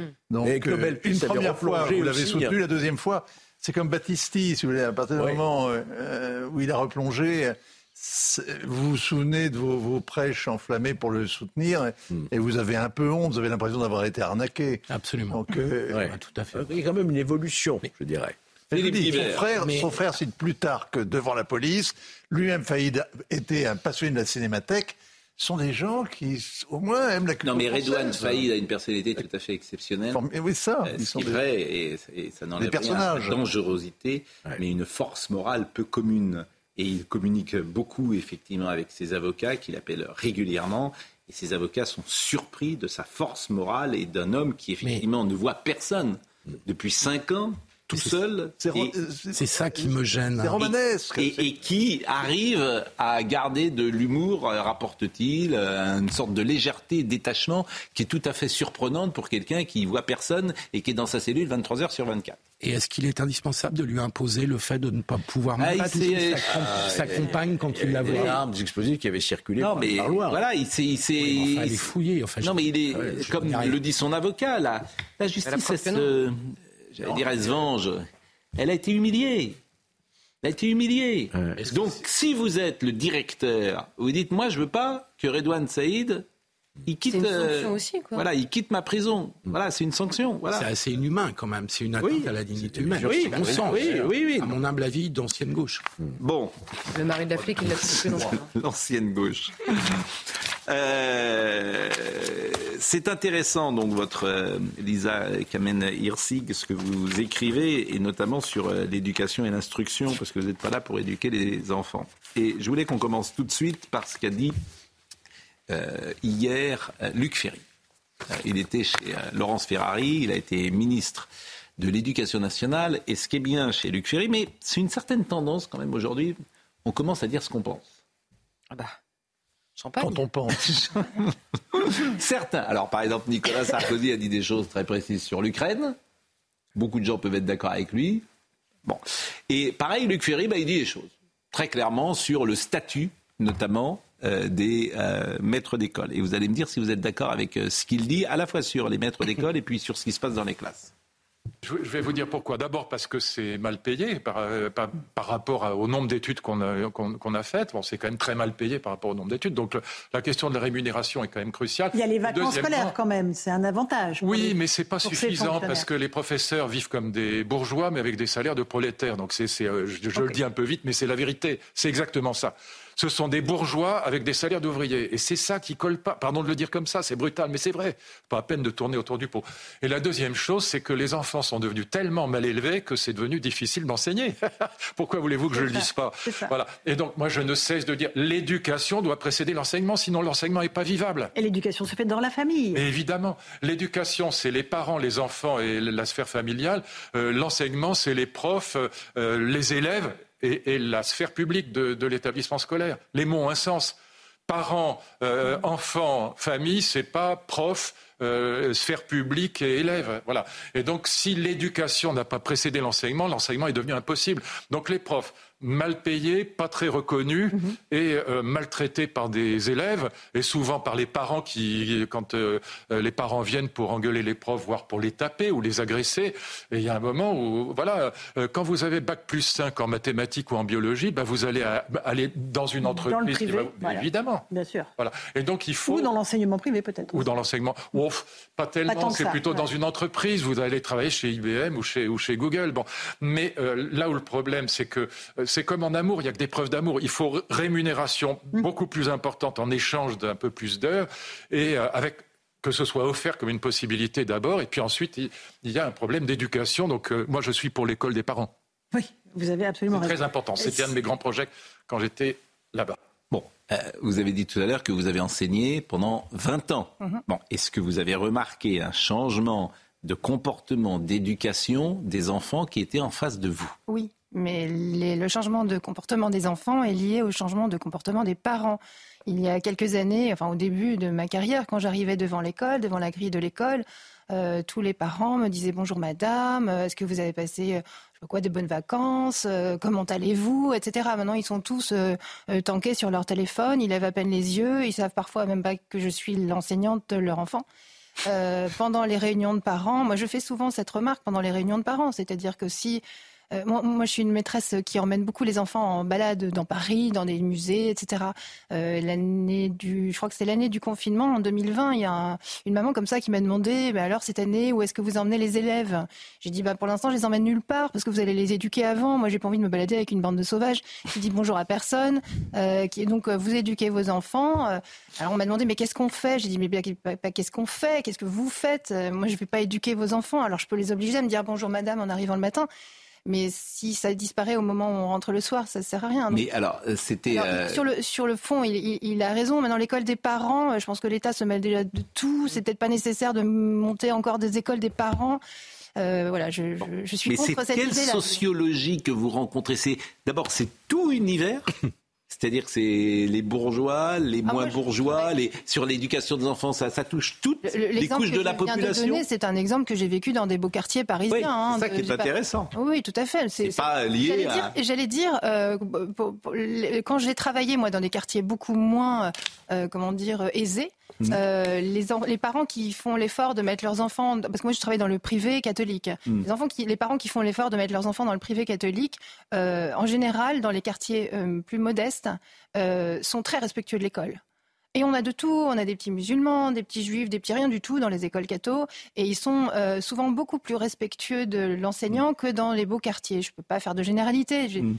Je, je, j'aime mes élèves, j'ai une bonne relation avec les parents en général, mais je, je, oui, j'ai constaté une dégradation. Et ça se traduit comment, par exemple? Est-ce que vous avez un exemple précis de ce qu'on peut appeler une mauvaise éducation ou un bah, mauvais comportement? Tout simplement, ne plus dire bonjour madame, ne pas dire merci quand on donne quelque chose, euh, réclamer des bonnes notes quand on a une mauvaise note, des parents qui mettent le pied dans la porte en disant « mais si vous écrivez ça sur le livret de mon, de mon fils, euh, il n'ira pas dans telle école ».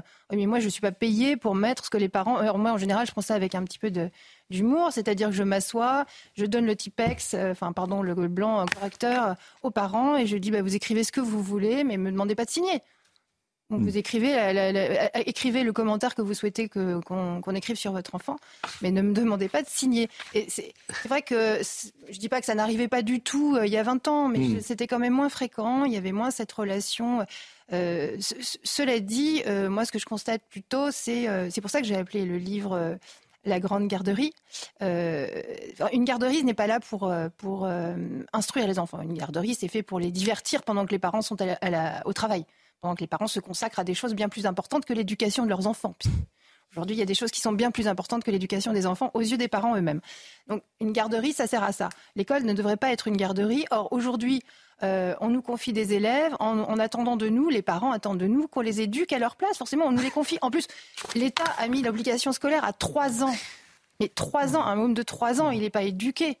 Euh, il parle de mettre l'obligation scolaire à deux ans. Ça veut dire qu'on va, on a des bébés à l'école.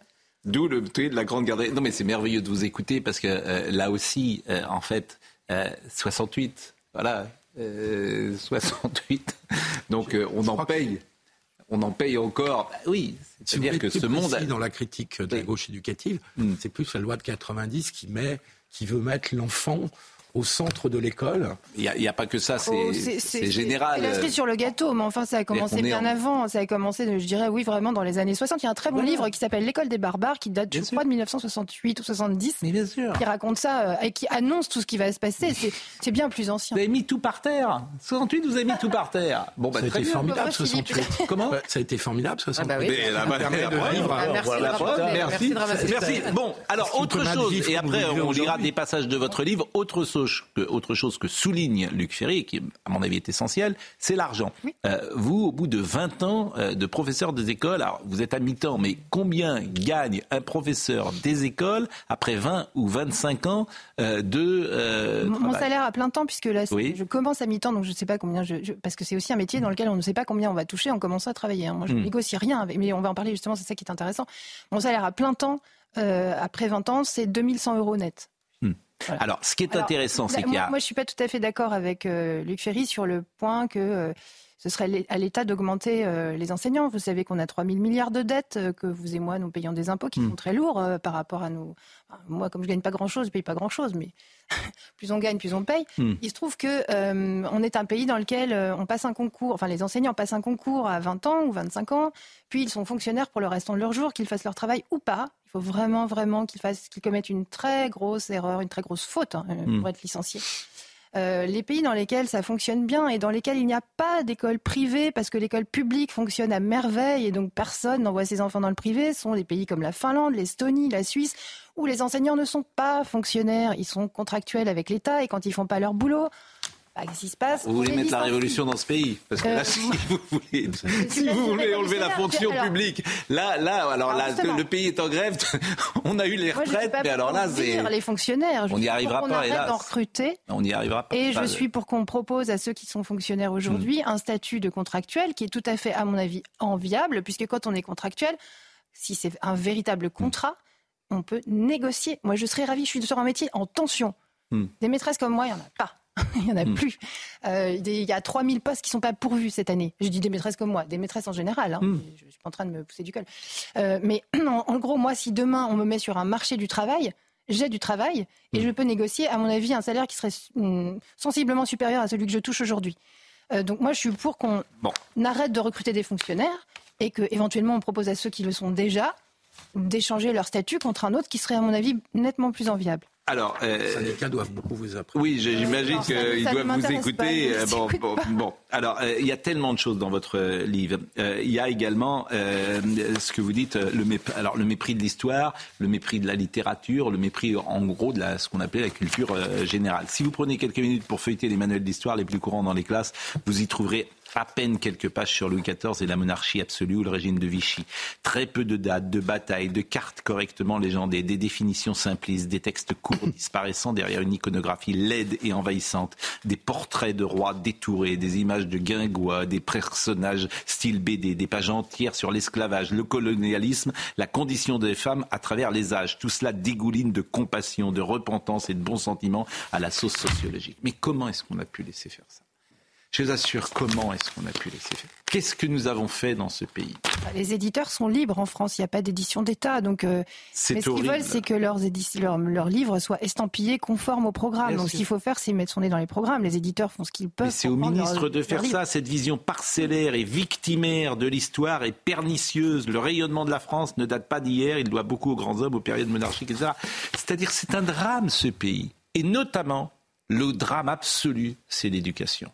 Ah oui, parce que c'est... C'est, le peu, c'est peut-être le plus important. Parce que là, en fait, voilà. on, a, on a devant les enfants la deuxième génération d'enseignants qui elle-même a été éduquée comme ça. Ouais. Donc c'est très compliqué de... Euh, c'est, c'est, c'est, ces gens-là qui sont aujourd'hui de, devant les enfants, qui ont vingt-cinq, trente, quarante et ans, ont eux-mêmes, c'est ça, ils n'ont eux-mêmes pas reçu d'instruction. Alors, je ne vais pas, pas euh, critiquer. Non, mais là, vous allez vous faire beaucoup des... d'amis, mais non, c'est mais vrai que c'est des, une j'ai réalité. Des collègues aussi, j'ai, j'ai des collègues formidables. Et il y a des tas d'enseignants oui. qui résistent. Il y a des tas d'enseignants qui enseignent autrement que ce qu'on leur demande de faire. Euh, mais effectivement, il faut savoir que là, on a la deuxième génération de gens qui n'ont pas été instruits, ouais. qui essayent d'instruire les enfants. C'est compliqué. Tout conspire contre la littérature classique, jugée inaccessible, désuète, bourgeoise, élitiste, non inclusive, et j'en passe. Il suffit de fréquenter quelques groupes de professeurs sur les réseaux sociaux pour mesurer l'étendue des dégâts. Ils échangent des idées sympas de littérature jeunesse contemporaine pour dédramatiser l'acte de lire, enfin tout le charabia. Moi, j'en Alors, peux plus, je suis comme vous. Que... Oui, mais c'est madame qui parle. Oui, mais il y a eu une évolution dans la société, c'est la société des écrans.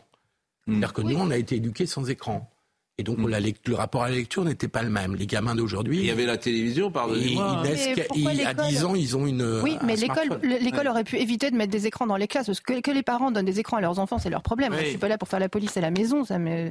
Après tout, euh, euh, moi j'ai un téléphone portable, j'utilise devant mes enfants. Ça, c'est, c'est un problème de, comment dire, d'éducation à la maison. Euh, le, j'en parle, je crois que c'est l'un des premiers chapitres de mon livre. La France a mis en place, a été... prise d'une fièvre numérique dans les années deux mille quatorze deux mille quinze. Je crois que c'est sous le gouvernement de... Enfin, c'était quand euh, Madame euh, Najat Vallaud-Belkacem était euh, ministre de l'Éducation. Et puis mmh. ça s'est poursuivi ensuite. Personne n'est revenu là-dessus. Euh, on a mis en place dans les écoles euh, des écrans partout où les enseignants enseignent oui. avec des tableaux numériques interactifs. Il y a des classes qui ont été équipées de tablettes. Euh, et, c'est tout... et les pays qui en reviennent aujourd'hui... Il euh, y, y a des pays qui en reviennent aujourd'hui, la Suède euh, en particulier, euh, savent que, il y, y a des études d'ailleurs très sérieuses sur ce sujet, savent que c'est inversement corrélé à la réussite des élèves. On est d'accord. Bien sûr, mais il faut apprendre les bases, la littérature, l'histoire, la culture, l'orthographe, la grammaire, enfin, ce qu'on nous a appris plutôt bien. Euh, à nous. Euh, alors, vous, vous parlez de l'éducation sexuelle enseignée aux enfants. L'aîné de mes fils a passé son année de C E deux à l'école publique. Habituellement, il ne raconte pas grand-chose de ce qui se passe en classe. Un soir, pourtant, il est venu spontanément se confier sur son dernier sujet d'expression é- écrite. Il se tortillait un peu, visiblement mal à l'aise. « Maman, la maîtresse nous a demandé « Que ferais-tu si tu changeais de sexe ?» Interdite, je lui ai demandé comment il s'en était sorti. J'ai juste écrit « Je hurlerais très fort et je me couperais les cheveux tout le temps ». J'ai trouvé ça dégoûtant, maman, et je me suis sentie ridicule. Ah oui, il s'est senti émasculé, le pauvre chat. Il avait huit ans, hein. c'est, c'est une histoire qui a deux ans, et c'était, ouais. il était en C E deux. Quand même. Et j'ai demandé à la maîtresse, qui était aussi la directrice de l'école, euh, si c'était vrai, puisque moi j'ai un petit ouais. garçon de huit ans qui peut, ça lui arrive, oui, raconter de des carabistouilles. Euh, et puis bah, je lui ai envoyé un message à la maîtresse et elle m'a confirmé que oui, c'était bien le sujet de l'expression écrite, puisqu'on ne dit plus rédaction.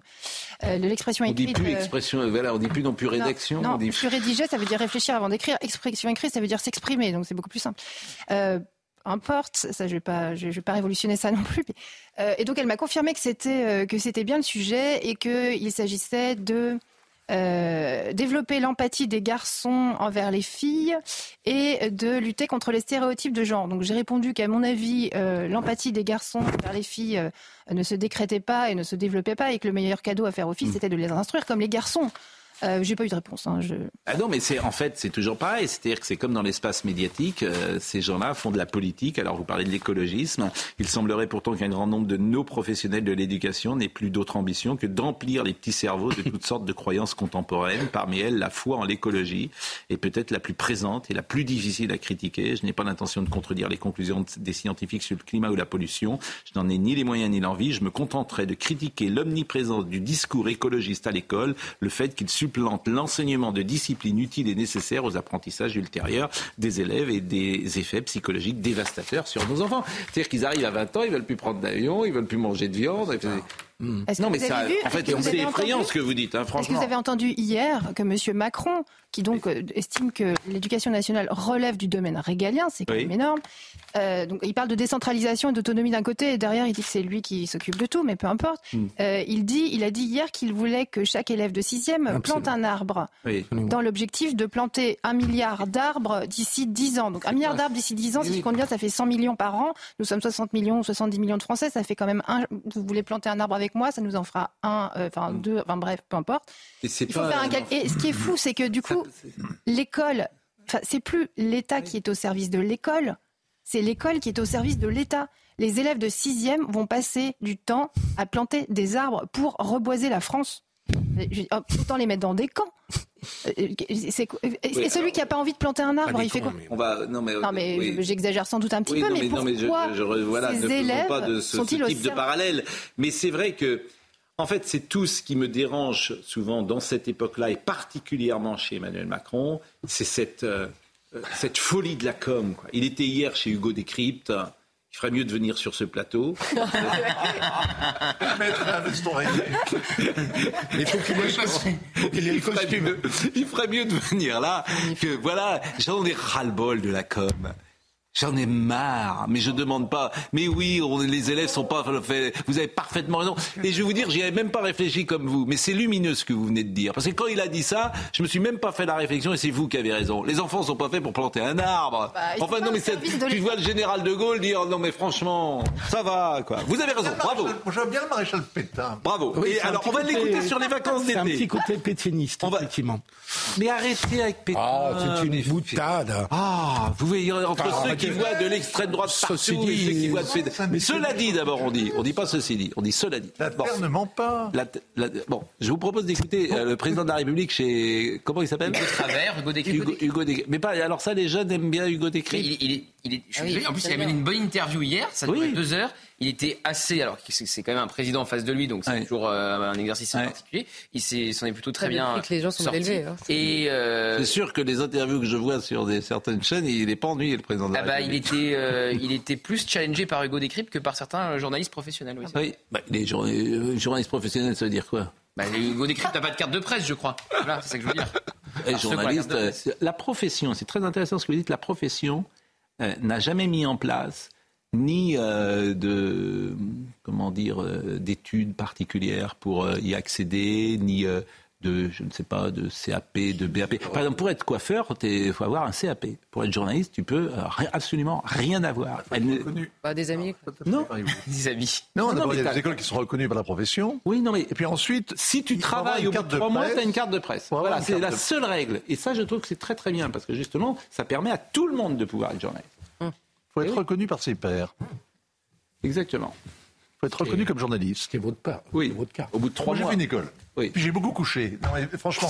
Non. Qu'est-ce que ça fait ? Arrêtez. Non, non, non, évidemment, c'est mon cas. Vincent Hervé était deux. Vincent Hervé était deux. Excusez-le. Et vous Attends. savez, il perd la tête. C'est l'âge. Bon, écoutons ah. les grandes ah. vacances. On en revient. Les grandes vacances, et vous me direz, là aussi, ça ne me paraît pas l'essentiel. Et Emmanuel Macron a découvert que les enfants chez les riches vivent mieux que chez les enfants chez les pauvres. Les grandes vacances, c'est la pire des inégalités.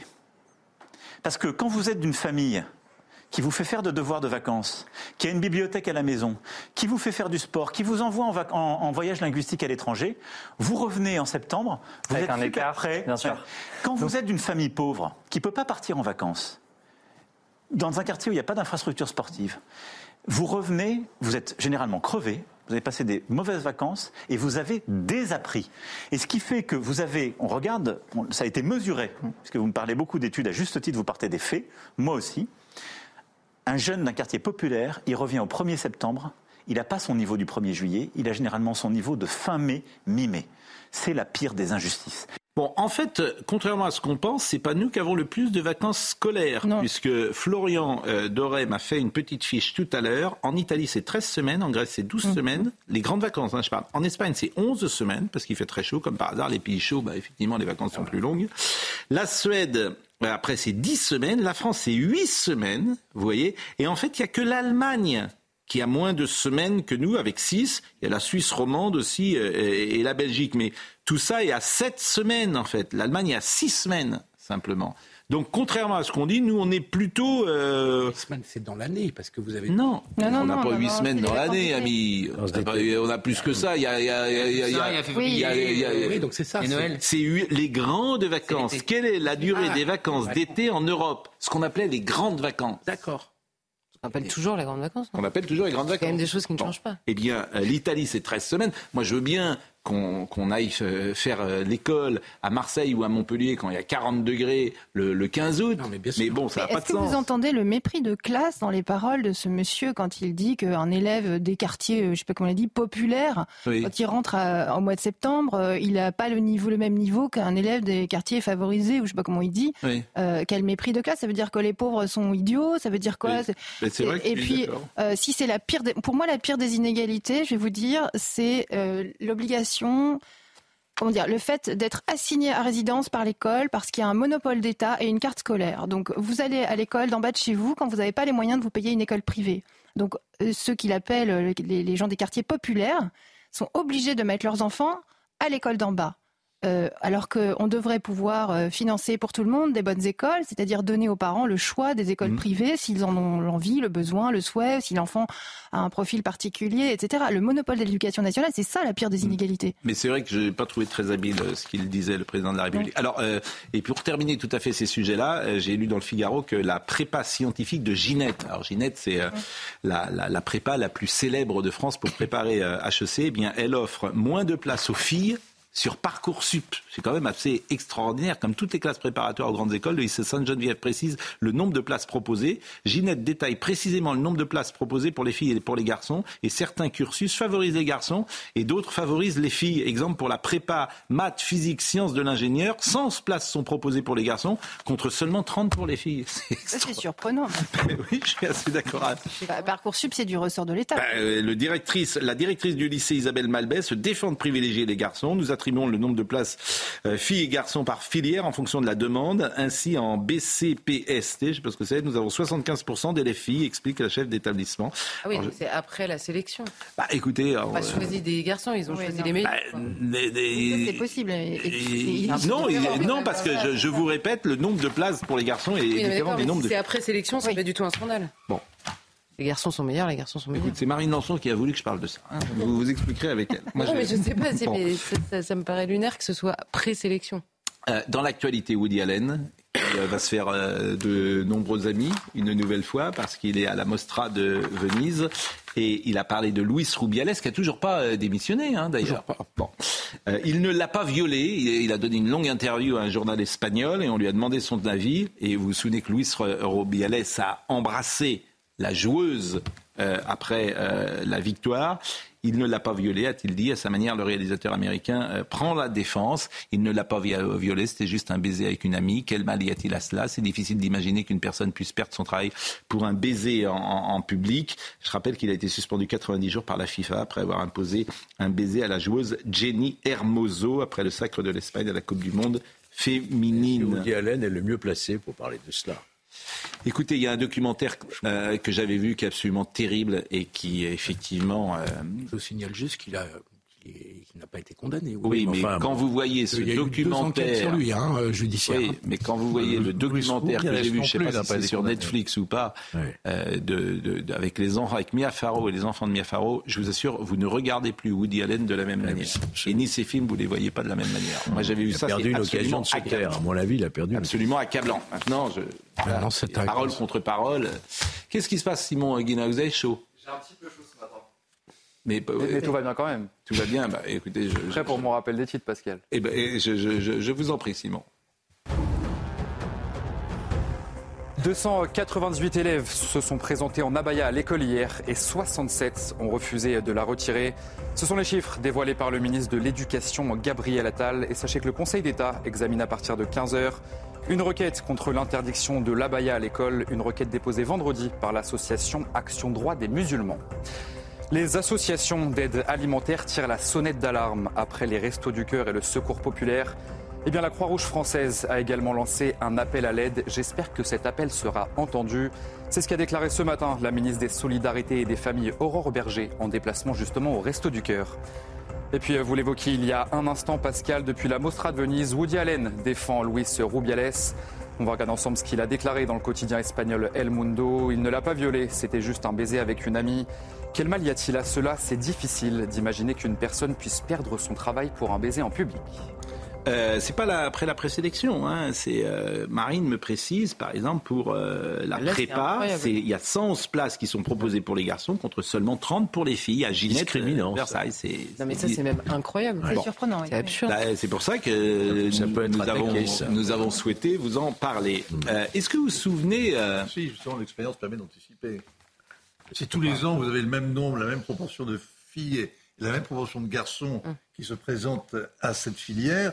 Vous pouvez justement anticiper. Et mais, faire mais une, quel besoin de préciser ? Bah oui, quelque part, oui. Pourquoi ne pas prendre juste les meilleurs et point ? Une inégalité d'accès. Oui, c'est ça surtout qui est bizarre. Bon, Ginette, c'est la prépa, euh, c'est l'aristocratie euh, des prépas pour faire H E C. Ce qu'on oui. fait, Ginette et H E C, euh, ce sont les, les plus forts euh, de, de, de, de, de leur génération. N'est pas fait prépa Ginette, ou Non, mais il y a des quelques, il y a quelques ah oui, couché, anciens H E C qui ont fait du journalisme. Oui. C'est vrai ? Mais oui, bien ah bah, sûr, ils, oui. Ont, ils, ont, ils, ils avaient décidé de perdre de l'argent. Oui, bah oui, oui, il n'y a pas que l'argent dans la vie. C'est vrai.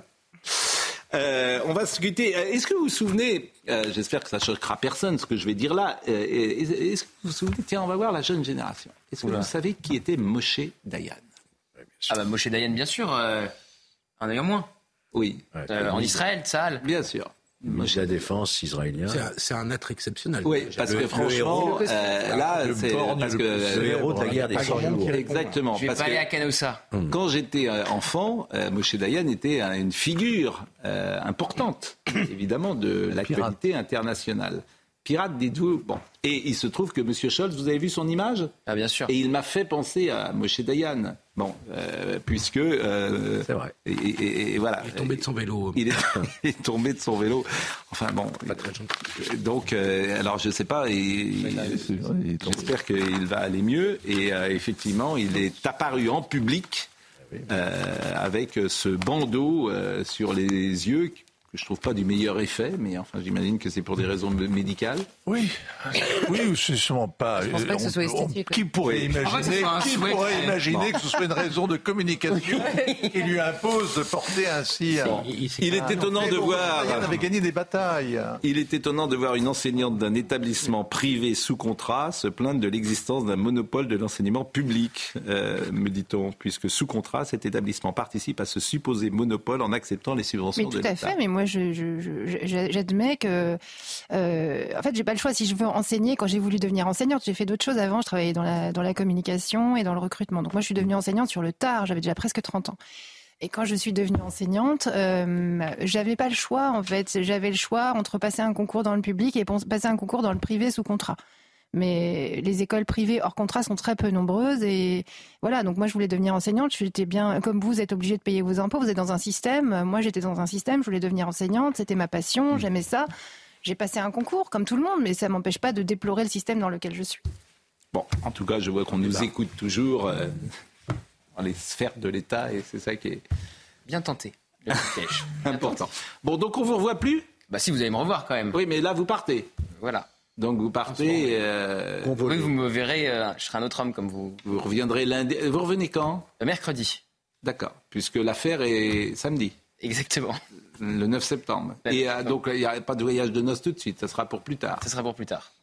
Vous avez déjà euh, oui. Sedan, Charleville, vous avez déjà... Le Nil. Vous nous savez où Nil. Vous allez aller ? Le Nil. Le Nil ? Le Nil. Ouais. Comme François Mitterrand, bien sûr. Ouais. Il aimait aller à Assouan, Assouan, on dit. Assouan, à Boussibel. Au moment de, de, de, de Noël, le Nil. Bon, vous ne pousserez pas votre compagne... Non, ça ne sera pas mort sur le Nil, non. Par-dessus bord. Ça a fait un roman d'Agatha Christie. Oui, merci.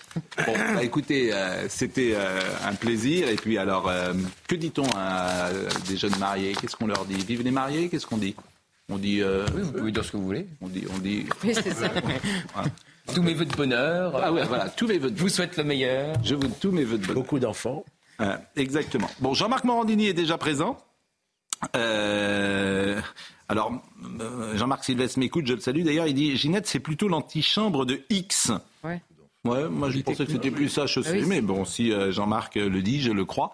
Euh, je salue euh, donc Jean-Marc Morandini, que vous allez, euh, que vous voyez, avec ses célèbres baskets, et qui va prendre le relais. Je remercie donc Marine Lançon qui était avec nous euh, ce matin. Euh, Jérémy Guilleux était à la réalisation, Alice Mallet était à la vision, Rodrigue Le Prado était au son. Merci donc à Marine et à Florian Doré. Toutes les émissions sont retrouvées sur c news point f r. Je rappelle vraiment ce bouquin qui est formidable, La Grande Garderie chez Albin Michel, comment l'éducation nationale sacrifie nos enfants. Et c'est vrai que c'était euh, intéressant d'écouter une parole libre, Lisa Kamen-Hirzig, parce que vous dites les choses euh, telles que vous les pensez. Et ça, c'est agréable, sans langue de bois. À ce soir, Morandini dans une seconde.